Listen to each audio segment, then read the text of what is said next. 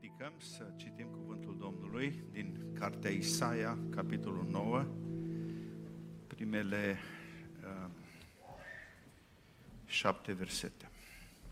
Prorocul Isaia, capitolul 9, de la versetul 1. Iată cuvântul Domnului. Totuși, întunericul nu va împărăți veșnic pe pământul în care acum este necaz. După cum în vremurile trecute a acoperit cu o cară țara lui Zabulon și țara lui Neftali, în vremurile viitoare va acoperi cu slavă ținutul de lângă mare, țara de dincolo de Iordan, Galileea neamurilor. Poporul care umbla în întuneric vede o mare lumină, peste cei ce locuiau în țara umbrei morții răsare o lumină. Tu înmulțești poporul, îi dai mari bucurii și el se bucură înaintea ta cum se bucură la seceriș, cum se veselește la împărțirea prăzii. Căci jugul care apăsa asupra lui, toiagul care îi lovea spinarea, nu iau acelui ce l suprea, le-ai sfărmat ca în ziua lui Madian Căci orice încălțăminte purtată în învălmășarea luptei și orice haină de război tevălită în sânge vor fi aruncate în flăcări ca să fie arse de foc. Căci un copil ni s-a născut, un fiu ni s-a dat și domnia va fi pe umărul lui. Îl vor numi minunat sfetnic, Dumnezeu tare, Părintele veșnicilor, Domn al păcii. El va face ca domnia lui să crească și o pace fără sfârșit va da scaunului de domnie al lui David și împărăție lui. O va întări și o va sprijini prin judecată și neprihănire de acum și în veci de veci. Iată ce va face râvna Domnului oștirilor. Amin să ne rugăm. Doamne, în fața acestui cuvânt, la acest început de advent, toți vrem să ne cercetăm din nou credința, inima, viața, atitudinea, să nu fie o sărbătoare uzuală, oarecare, pe care să o bifăm doar în viața noastră, ci să fie această perioadă într-adevăr de cercetare în care să ne verificăm raportarea la Fiul Tău, Iisus Hristos, cum stăm noi în relația cu El. De aceea folosește acest cuvânt și din această dimineață pentru cercetarea noastră, pentru mântuirea noastră, pentru mântuirea bisericii tale. Te rugăm să ne asculți acestea în numele Lui Hristos și în puterea Duhului Sfânt. Amin. Vă rog să ocupați locul.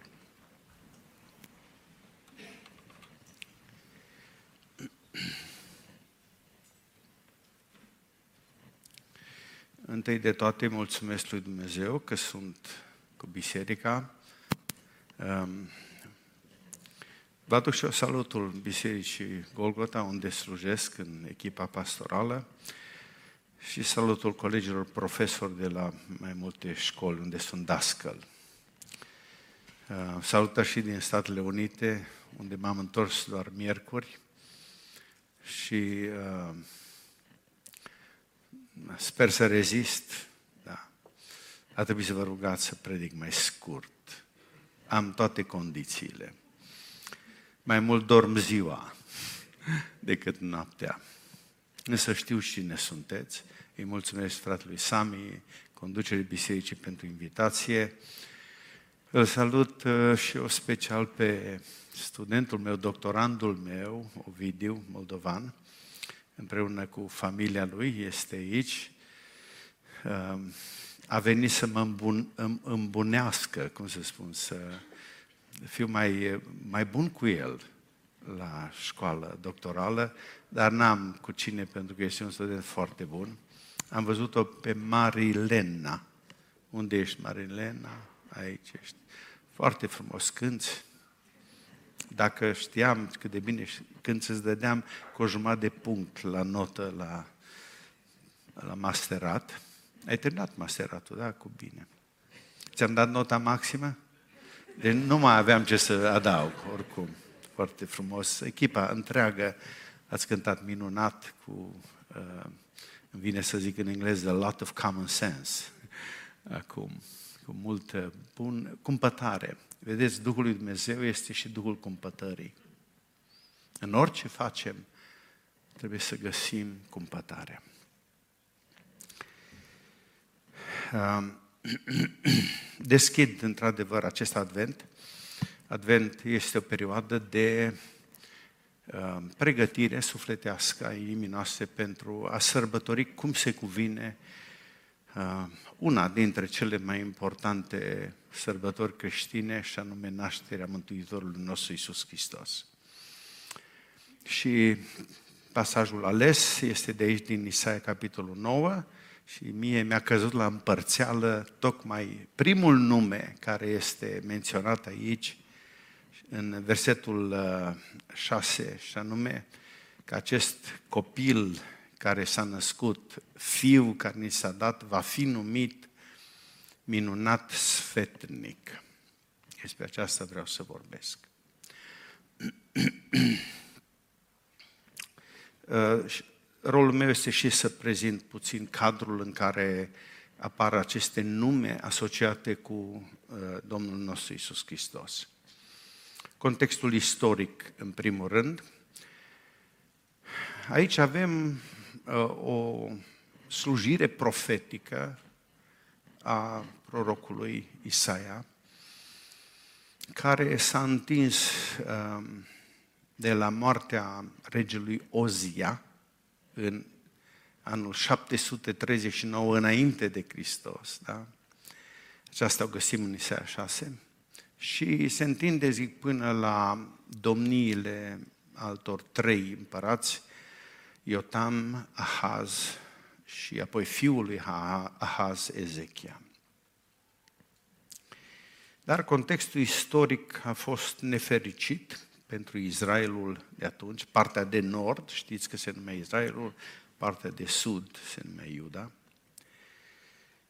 pentru că asirienii au cucerit uh, Israelul și, în primul rând, primele două zone sau regiuni care erau asociate cu uh, Zabulon și Neftali.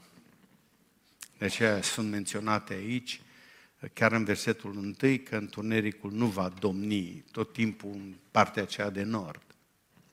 Acest detaliu este important ca să, să uh, fim convinși că paragraful acesta este unul mesianic, asociat cu venirea lui Mesia, lui Iisus Hristos. Vă amintiți, de exemplu, că în Evanghelia după Matei, în Matei 4, începutul lucrării pământește al lui Iisus Hristos a fost în Galileea. Exact această zonă care cândva era în întuneric.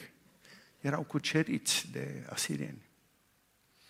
Și când se profețește că lumina va veni, va dispărea întunericul, iată găsim acest detaliu. Domnul Hristos predică întâi chiar în această regiune. Cei de acolo au auzit primii mesajul cuvintelor lui Mesia. De aceea să știți că această carte Isaia a fost numită și Evanghelia Vechiului Testament.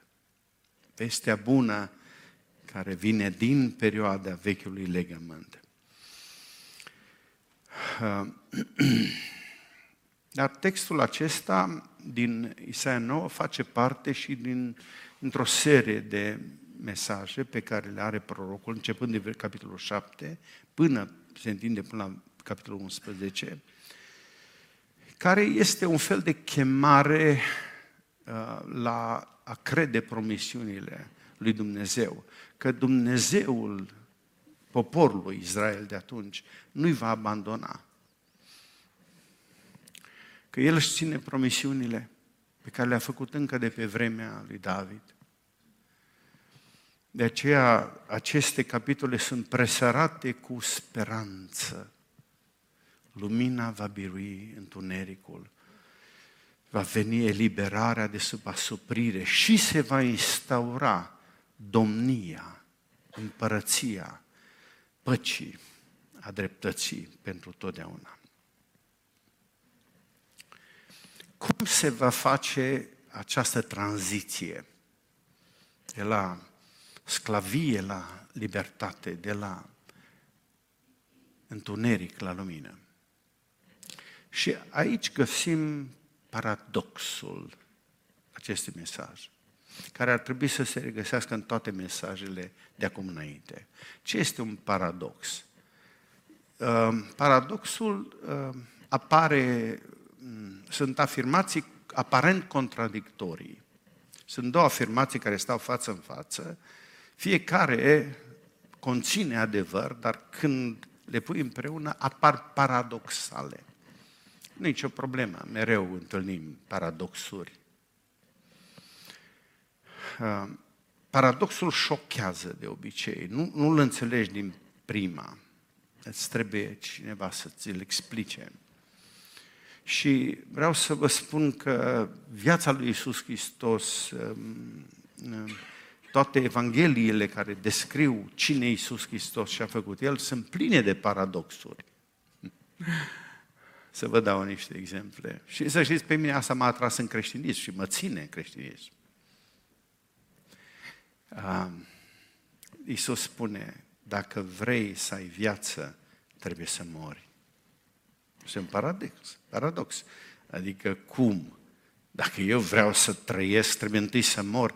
Trebuie să mori față de tine însuți.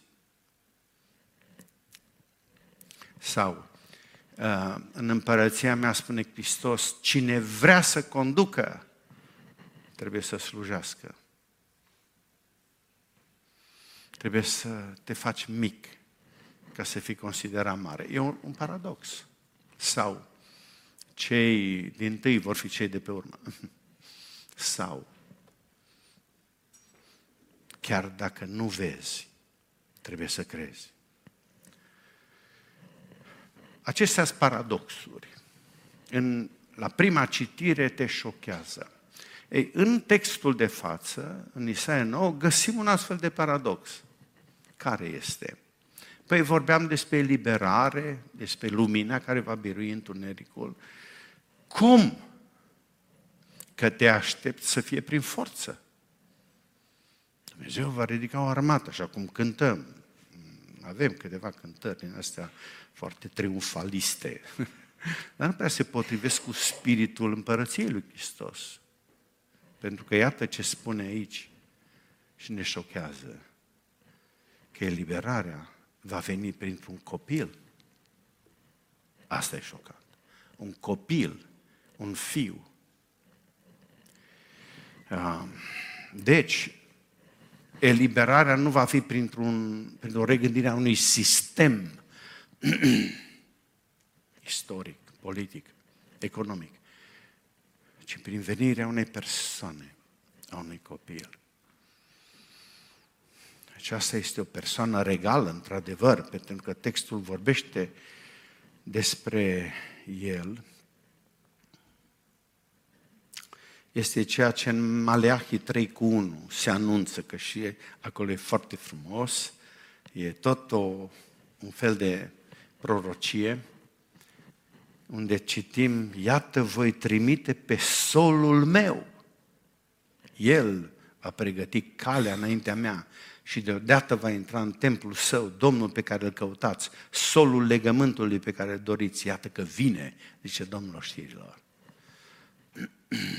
Este un sol, este o persoană. Ah, este un copil. Și aceasta șochează.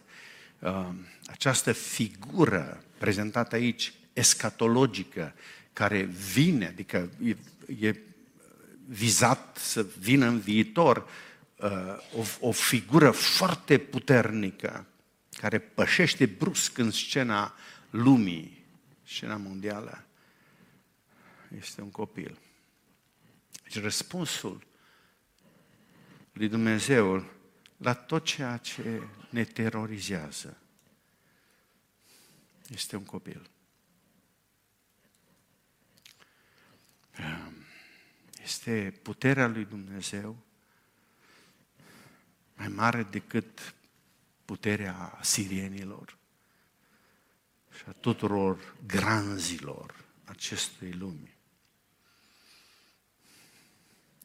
Totul poate fi învins printr-un copil. Aceasta șochează. Sigur, unii interpreți s-au legat de textul acesta, interpreți din spațiul teologiei liberale, că nu e vorba de Mesia aici, e vorba despre Ezechia, prințul moștenitor, care urma să se nască. Dar e, tot limbajul trimite la viitor, nu la perioada din care se scria sau în perioada imediată.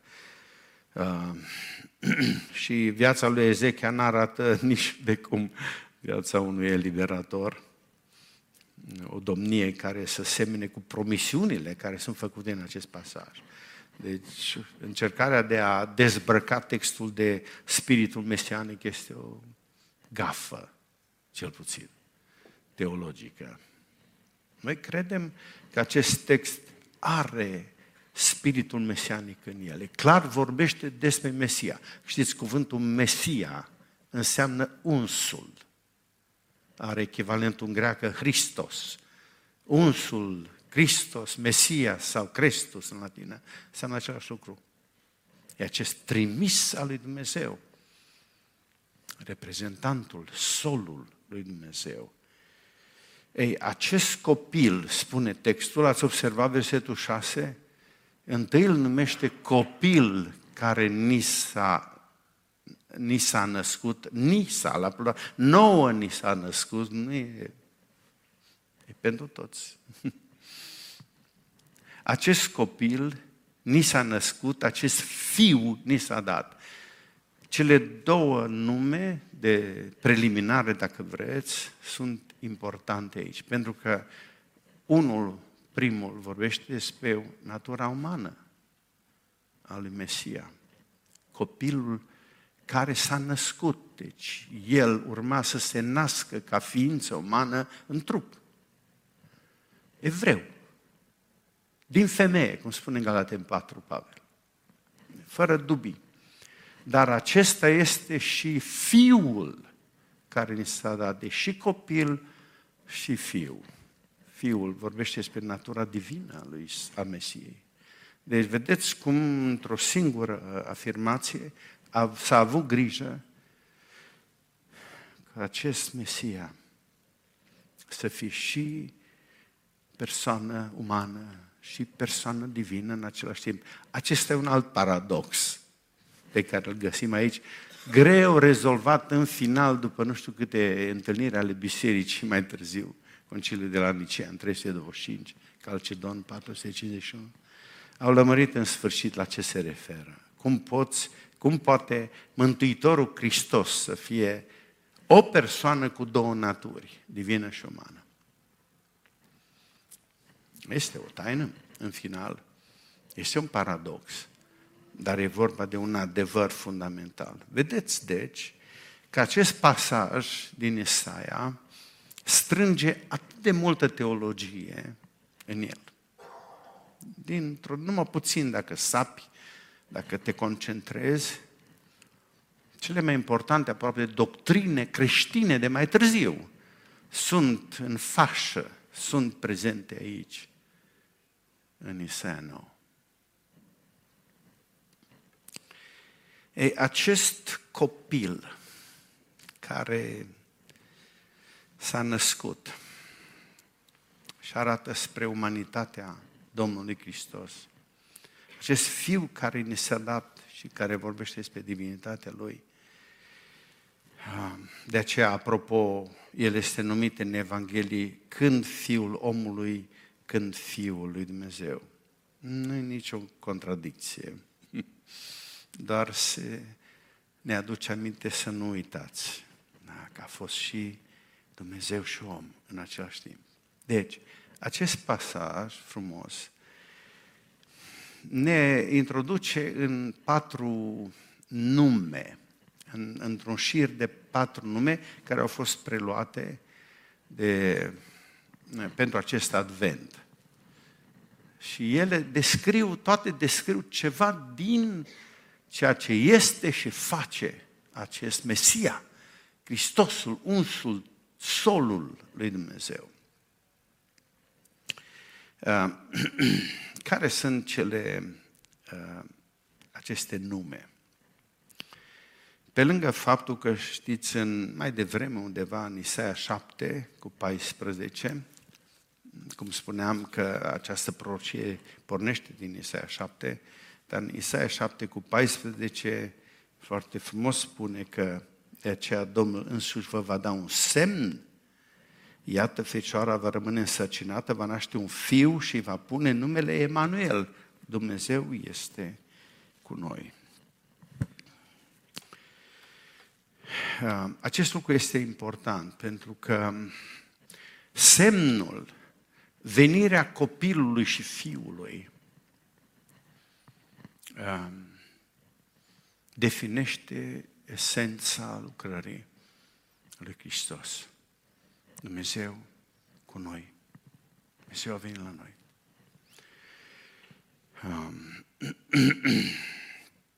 Bun, primul nume care se desprinde este um, acesta, că îl vor numi minunat sfetnic.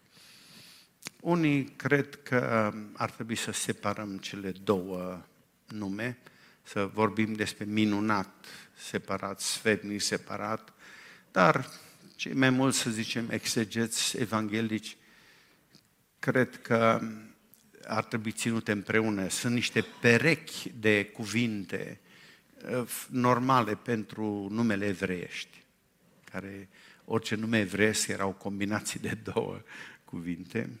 Și de aceea noi vom merge pe varianta aceasta, deși zic unii cred că ar trebui separate. Uh, de aceea rămânem la formula clasică, să zicem, minunat sfetnic, Dumnezeu tare, Părintele Veșnicilor, Domn al Păcii. Aceste patru nume. Ce înseamnă așadar minunat sfetnic? Mă refer întâi la sfetnic. Um, Englezii traduc interesant wonderful counselor, un consilier minunat. Și parcă și văd cum consilierii noștri creștini exultă de bucurie. Uită, vezi, potențialul lucrării de consiliere este aici, chiar în numele Domnului Isus Hristos. Da, parțial este adevărat. Um, dar ar fi o greșeală să îl reducem pe Hristos la un minunat psiholog. Nu acest lucru vrea să scoată în evidență în numele minunat sfetnic. E mai mult de atât. Ehm, dar, în principiu, sfetnicul este un consilier, un sfătuitor, da? Un om înțelept la care te duci să primești sfaturi. Ăsta e sfetnicul. Dacă vreți o variantă mai modernă, poate fi și mentor, mentor înțelept, da? plin de putere, de care pătrunde, care, lucrurile care te ajută. Um, dar Hristos este mai mult de atât, să-l reduci doar la o funcție da, de a te ajuta într-un moment greu. Este important și aceasta. Dar este acel sfernic care emană înțelepciune. De aceea în Isaia 11, versetul 1 și 2, tot în același context profetic, spune așa, Isaia 11 cu 1. Apoi o odraslă va ieși din tulpina lui Isai, un vlăstar va da din rădăcinile lui, Duhul Domnului se va odihni peste el, Duh de înțelepciune și de pricepere, Duh de sfat și de tărie, Duh de cunoștință și de frică de Domnul. Asta e cea mai frumoasă definiție a sfetnicului. Iisus Hristos, Fiul lui Dumnezeu, sfetnicul, plin de înțelepciune, de pricepere. Acesta e sfetnicul. Apoi textul nostru spune, numele spune, că nu doar este sfetnic, ci și minunat. Aici am întâmpinat și eu o dificultate să înțeleg la ce se referă acest minunat. Da? Că noi, uh, cuvântul minune, minunat, uh, deja l-am devalorizat prin a-l folosi așa în chestii uzuale. De exemplu, am avut o zi minunată, da? sau a fost un picnic minunat. Ok. Vrem să spunem doar că a fost ceva bun, reușit, mm, dar cu siguranță n-am vrut să spunem ceea ce de fapt cuvântul minune, miracolum în latină, spune. Și anume că acel eveniment, ce am făcut, a produs o uimire, un, o, o stare de uimire în inima noastră. Or, în uh, limba originală, în ebraică, da? rădăcina cuvântului minunat poartă ideea de ceva supranatural. Deci îi dă încărcătura corectă. Este o lucrare de mirare. Ceva special care produce o uimire în noi. Să vă dau două, trei exemple din Biblie ca să înțelegeți sensul, pentru că um, atunci când vorbim despre Domnul nostru că este minunat, trebuie să tresăltăm, trebuie să ne, cumva să ne și înfiorăm în noi, chiar în închinare. Închinarea noastră e prea mult programată. Orice închinare trebuie să aibă un spațiu de taină, de surprindere, să te înfioare. Pentru că totuși ne închinăm unui Dumnezeu minunat, care să producă o minune, o schimbare în noi.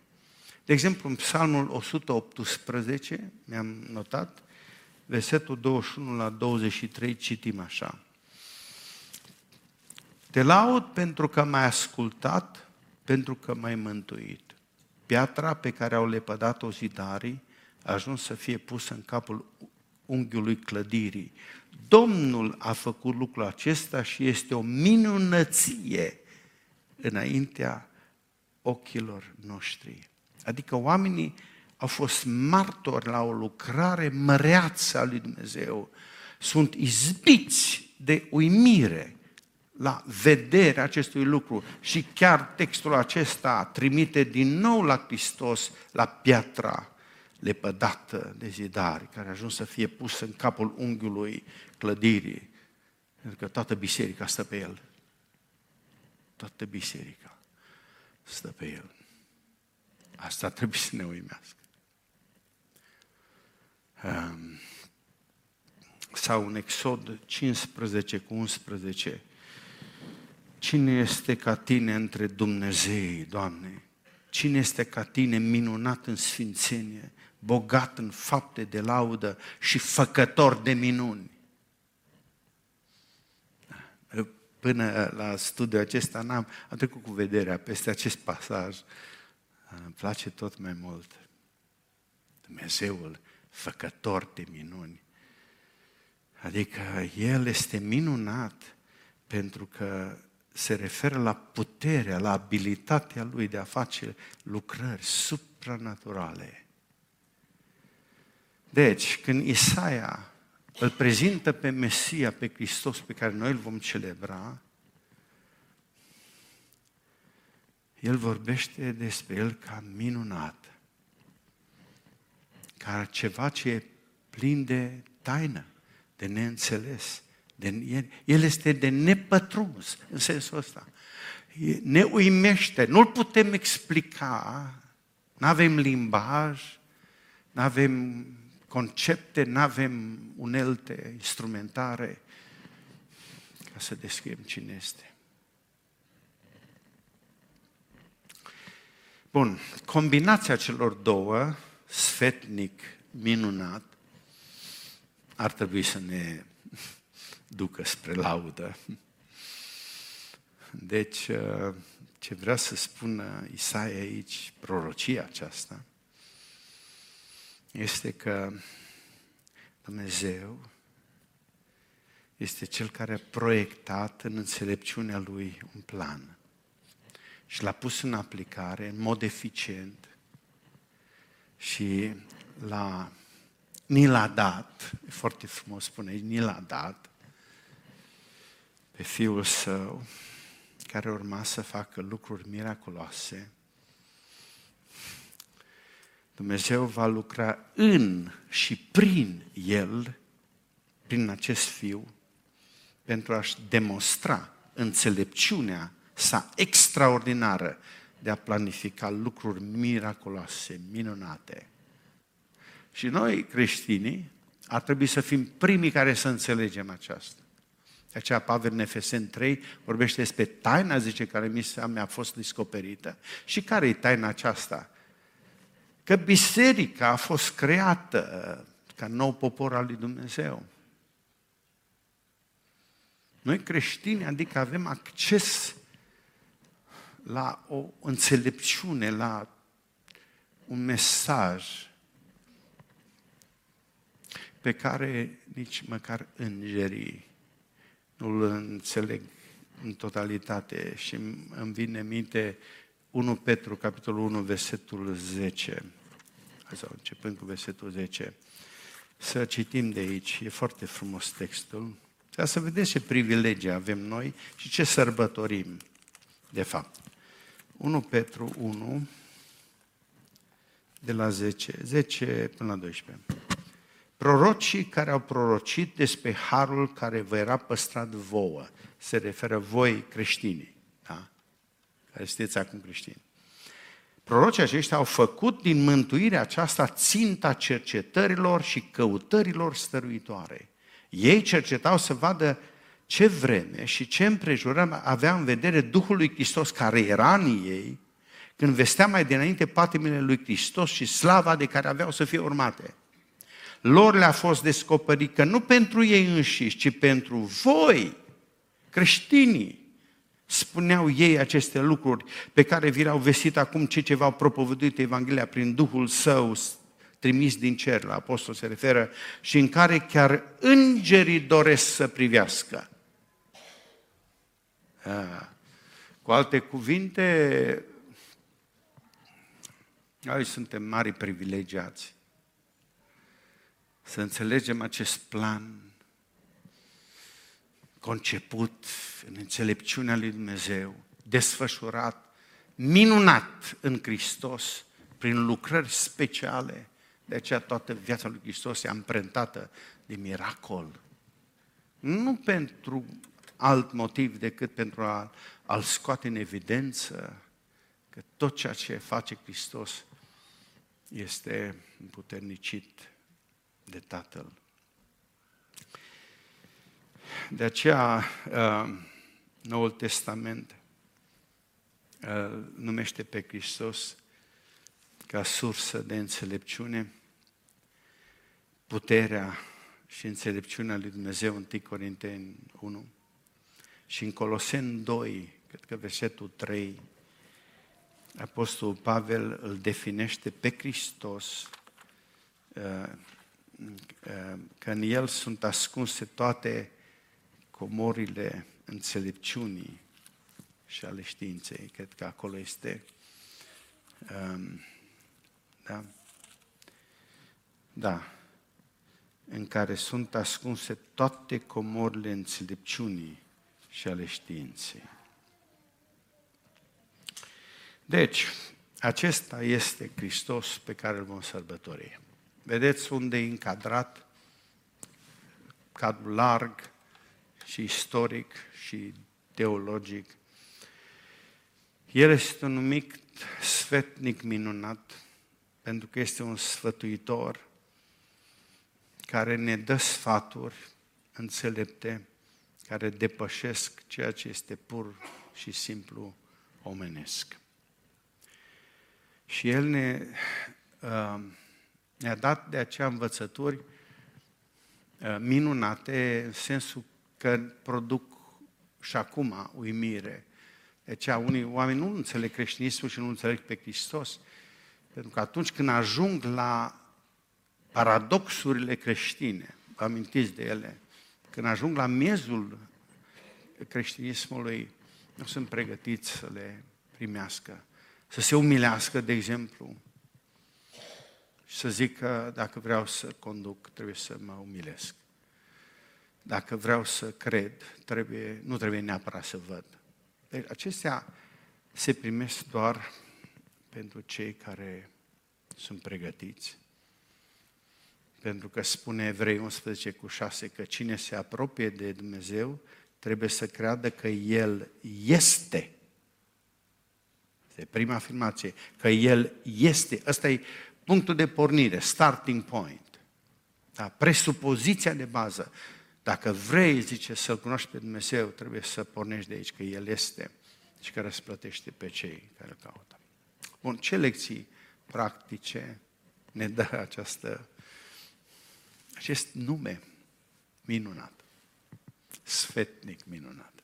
Păi dacă este sfetnic, primul lucru practic pe care vi-l sugerez și le iau și pentru mine, ce să fac cu acest Isus minunat sfetnic, întâi trebuie să-L recunoști ca singura ta sursă de înțelepciune. Ehm, în ce privește filozofia de viață, să te uiți la Hristos și să-L iei pe Hristos ca Cel care îți dă cea mai bună, cea mai înțeleaptă variantă de a trăi. Da, asta sărbătorim. Pentru noi El este sfetnicul înțelept.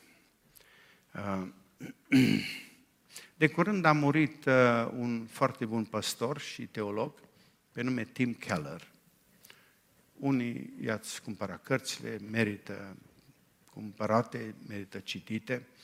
Într-una din cărțile lui, el spune așa, că există trei lucruri de care orice om are nevoie disperată uh, și pe care înțelepciunea pământească nu le poate oferi.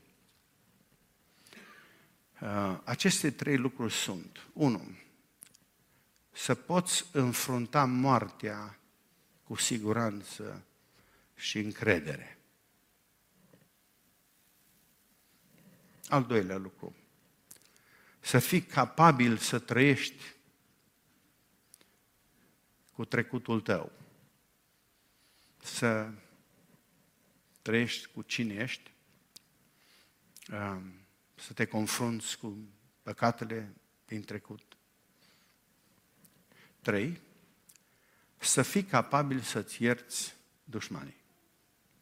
Bun. Acestea trei spune sunt cele mai uh, importante, necesare Mm, sau importante probleme la care avem nevoie de răspuns. Și Tim Keller spune că nu găsești răspuns la aceste trei probleme în înțelepciunea omenească. Trebuie ceva dincolo de ea. Uh, nu găsești la Platon, filozoful Platon răspuns, nu găsești în teoriile critice, știu, din sociologie, psihologie, a, așa ceva. A, dar găsești răspuns la acestea trei în Evanghelie. Și puterea extraordinară a Evangheliei este că răspunde la aceste întrebări, cele mai profunde probleme ale noastre și primim înțelepciune din Evanghelia lui Hristos. Um, pentru că dacă te uiți la Hristos, vei vedea că El răspunde la aceste trei probleme când te uiți la învățătura lui, la uh, viața lui, te va învăța cum să răspunzi și la problema morții, și la problema trecutului, și la problema iertării. Pentru că El asta a făcut. Ne-a învățat cum să trăim, ce să facem în aceste situații limită, grele. Și, de fapt, chemarea uh, a mea din dimineața aceasta este pentru acest advent, da? să îl ascultăm pe Hristos, sfetnicul, să vedem ce ne spune El la problemele acestea. Um, este, vedeți, este sezonul uh, acesta care vine, în care familia se strânge împreună, în care uh, tot ce facem e parcă mai compact, foarte frumos. Este sezonul în care, dintr-o dată, ne gândim să fim mai altruiști, să ne gândim la cei din jur, care nu au ce avem noi. Suntem parcă mai generoși, așa mi se pare mie. Mâncăm și mai mult, e adevărat, dar asta e o altă parte. Um, dar pentru că te simți mulțumitor lui Dumnezeu, e și final de an, și îți vine să fii mai darnic, mai generos cu alții. Um, deci, vedeți, chiar și sărbătoarea în sine transmite acest spirit de altruism, de dăruire. Pentru că Dumnezeu ni s-a dat și ne-a dat un fiu, copil, pentru noi. Ne stimulează și nouă dărnicia. Și asta e prima, prima învățătură. Uh, în această perioadă ar trebui să ne asemănăm lui Hristos și Dumnezeului nostru, să apelăm la Domnul Hristos ca la sursa de înțelepciune a noastră. Perioada asta ar trebui să ne verificăm mai mult filozofia de viață, să vedem cum am trăit până acum, cum a mers anul acesta. Sunt foarte bune aceste repere, chiar în timp. Pietrele acestea de aducere aminte, în care te obligă să te oprești, să-ți verifici, să-ți uh, evaluezi viața. Dar ca și creștini, ca urmașii lui Hristos, ar trebui să-L întrebăm pe El ce părere are despre noi. Unde suntem? Ce am făcut până astăzi, anul acesta? Ce învățătură ne-a dat El și n-am, am uitat-o, n-am aplicat-o. Asta înseamnă să îl iei ca sursă de înțelepciune, ca sfetnic înțelept pe el. Și prin Duhul lui, Hristos te va învăța. Îți va spune, ehm, opriți-vă așadar din această perioadă, stați, căutați fața Domnului, evaluați-vă din nou prioritățile vieții, de exemplu. Sper că vei pune în aceste priorități relațiile. Relațiile cu ai tăi, cu familia extinsă, care e biserica, pentru că sunt cele mai prețioase. Aveam un, uh, am un prieten care mi-a spus odată ceva și am memorat. Zicea el, când ești tânăr, întrebarea filozofică a vieții este cine sunt? Când ești adult, întrebarea dominantă este ce am făcut? Când ești mai bătrân, întrebarea care te urmărește este cine mai e cu mine? Pentru că în funcție de și cum răspunzi la celelalte două și cum trăiești, culegi roadele de mai târziu. Uh, al doilea lucru practic pe care îl văd aici este dacă el este sfetnic minunat, urmează-i sfatul. Ia-l ca reper, ca înțelepciune, și urmează sfatul. Uh, avem nevoie de sfaturi. Uh, foarte multe conferințe în ultima vreme, la care particip și eu, eu uh, cu, și împreună cu soția mea, solicită teme pe zona aceasta. Vrem să cunoaștem mai bine voia lui Dumnezeu. Vrem să știm încotro să mergem. Avem nevoie de sfaturi. Și sunt plin de sfaturi. Nici o problemă. Mai greu e să le trăiești tu. Dar ascultați sfaturile înțelepte, însă cele mai bune să știți că vin de la Domnul Hristos. Uh, nu vin neapărat din cărțile de auto-justificare sau autoajutorare. Um, uitați-vă și uh, la viața cotidiană, viața zilnică, când ai nevoie de luat o decizie importantă, de dus la un consilier financiar, de exemplu, sau la un consilier matrimonial, da? pentru unii. Um, ideea de consiliere, de sfătuire, este complet biblică. O găsim mereu. Vă dau două exemple. Proverbe 11 cu 14. Când nu este chipzuință, poporul cade, dar biruința vine prin marile număr de sfetnici. Foarte frumos. Sau Proverbe 15 cu 22.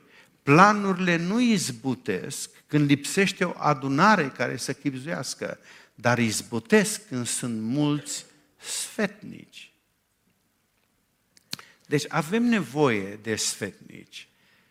Acum, textul spune că El este cel mai bun sfetnic și pe El trebuie să îl asculți. Ehm, și calitatea principală sau una din calitățile eh, sfetnicului este să fie om de caracter, să aibă cunoștințe despre persoana pe care vrea să o ajută. Nu văd pe altcineva mai potrivit care să te cunoască pe tine mai bine decât Fiul lui Dumnezeu, Iisus Hristos. De aceea trebuie să te duci la El. De aceea ne rugăm Lui în fiecare zi. De aceea citim cuvintele, viața în Evanghelii. Pentru că spune Ioan, 1 Ioan 3 cu 20, că Dumnezeu este mai mare decât inima noastră și cunoaște toate lucrurile. Și acest consilier sfetnic e cel mai bun pentru că are cuvintele vieții veșnice, cum spune Petru la un moment dat, Ioan capitolul 6. De aceea trebuie să apelezi la Hristos. Trebuie să te duci la El. fă sfetnicul tău numărul unu și ascultă sfaturile. Pentru că spunea El, veniți la mine, voi toți și trudiți și obosiți, împovărați, eu vă voi da o dihnă, luați jugul meu asupra voastră, învățați de la mine că eu sunt blând și smerit cu inima și veți găsi o dihnă pentru sufletele voastre. Mă uit la adunare și sunt sigur că sunteți unii aici care aveți mare nevoie de îndrumare, de călăuzire, de pace. Cel mai bun, cel mai bun consilier și sfetnic este Domnul Isus Hristos. Roagă-te Lui, apelează la El. Nu te mai încrede în înțelepciunea ta, caută înțelepciunea Lui. Bazează-te, încredințează-ți viața în mâinile acestui sfetnic și așa să ne ajute Domnul. Și mai am încă un gând practic. Um, pentru că El este minunat, um, înseamnă că ar trebui um, să îi acordăm toată închinarea noastră, toată adorarea noastră, tot respectul nostru pentru ceea ce este și face El. El este minunat, v-am spus, în, în sensul acesta al uh, unei vieți care uimește, uh, de la întotdeauna a fost așa și Crăciunul cumva te, îți creează starea aceasta de miracol, de supranatural, de taină. Um, și trebuie să descoperi care-i taina acolo. Pentru Hristos, um, și în cuvintele Apostolului Pavel, cred că acest element minunat, șocant, este că puterea lui Dumnezeu se desăvârșește în slăbiciune. Acesta e un principiu care domină și um, aici în Isaia și în viața lui Hristos și chiar în epistolele pauline. Și anume că modul în care Dumnezeu aduce izbăvirea și în vechime și apoi prin Hristos este prin slăbiciune. Dumnezeu se face ca noi. Dumnezeu îl trimite pe Fiul Său să-și ia un trup omenesc plin de slăbiciuni. Dumnezeu adică, cum spuneau unii teologi și uh, părinții bisericii, a venit să ne mântuiască din interior, să ne reconstruiască toată viața de interior. Cum? Făcându-se ca noi. Deci a trebuit să sufere ca noi, să învețe ascultarea ca noi, cum spune în evrei. Dar acesta e metoda lui Dumnezeu. Adică acest, această sărbătoare pe care o pregătim, iarăși scoate în evidență un paradox, că puterea se desăvârșește în slăbiciune. Uitați-vă la Moise, de exemplu, care a fost ridicat de Dumnezeu să elibereze poporul Israel.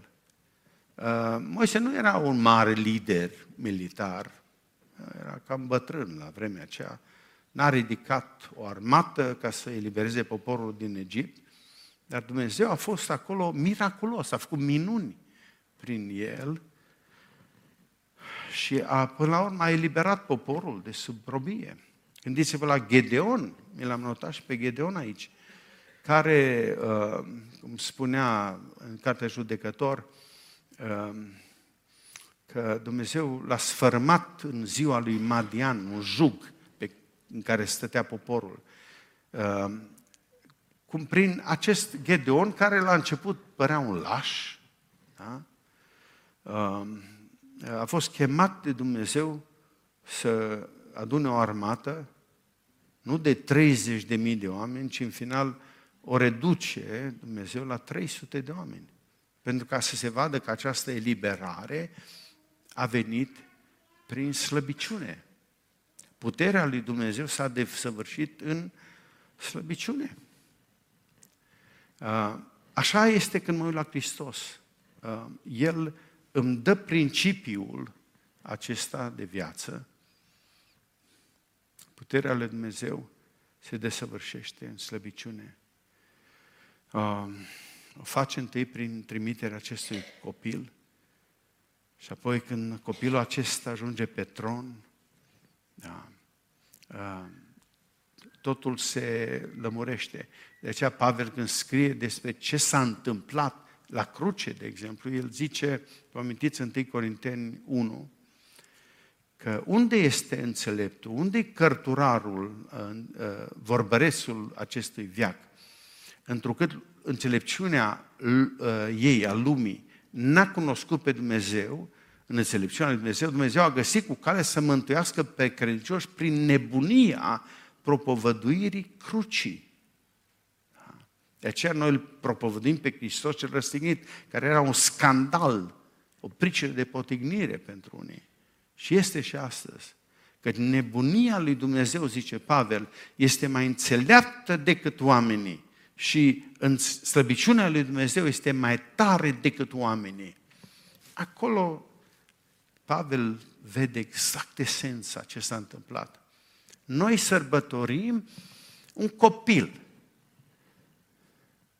care a venit slab în lumea aceasta pentru ca mântuirea noastră să nu fie uh, trecută în contul unor puteri omenești, ci în puterea lui Dumnezeu, ca să nu se laude nimeni.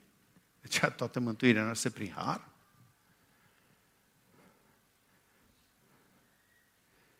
De aceea Pavel spune în 2 Corinteni 13, versetul 3 și 4, Căutați o dovadă că Hristos vorbește în mine. El care nu este slab față de voi, ci este plin de putere între voi, în adevăr, El a fost răstignit prin slăbiciune, dar trăiește prin puterea lui Dumnezeu. Tot astfel și noi suntem slabi în El, dar prin puterea lui Dumnezeu vom fi plini de viață cu El față de voi.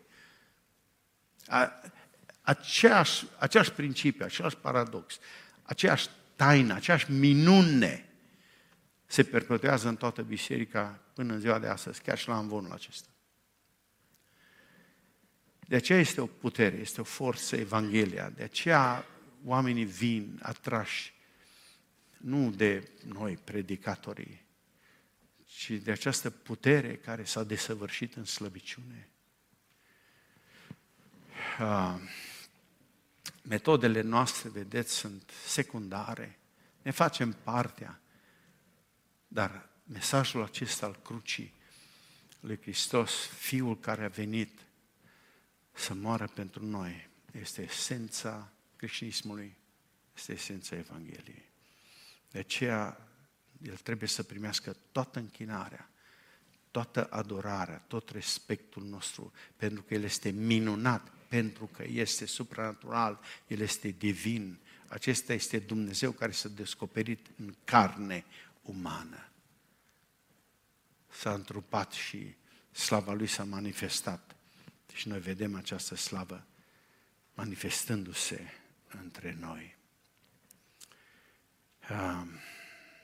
De aceea merită să-i dăm toată cinstea, să-i cântăm, să ne bucurăm de El, să-L păstrăm în centrul vieții noastre, pe El, copilul care, ni s-a, care s-a născut, Fiul care ni s-a dat, El este sfetnicul minunat, cel mai bun care, la care poți apela, cel mai înțelept, nu? Și înțelepciunea Lui a produs miracolul, a produs ceea ce se vede și astăzi, este Biserica Hristos, suntem noi, a acestui Fiu, sfetnic minunat, să fie toată slava în vecii vecilor. Amin.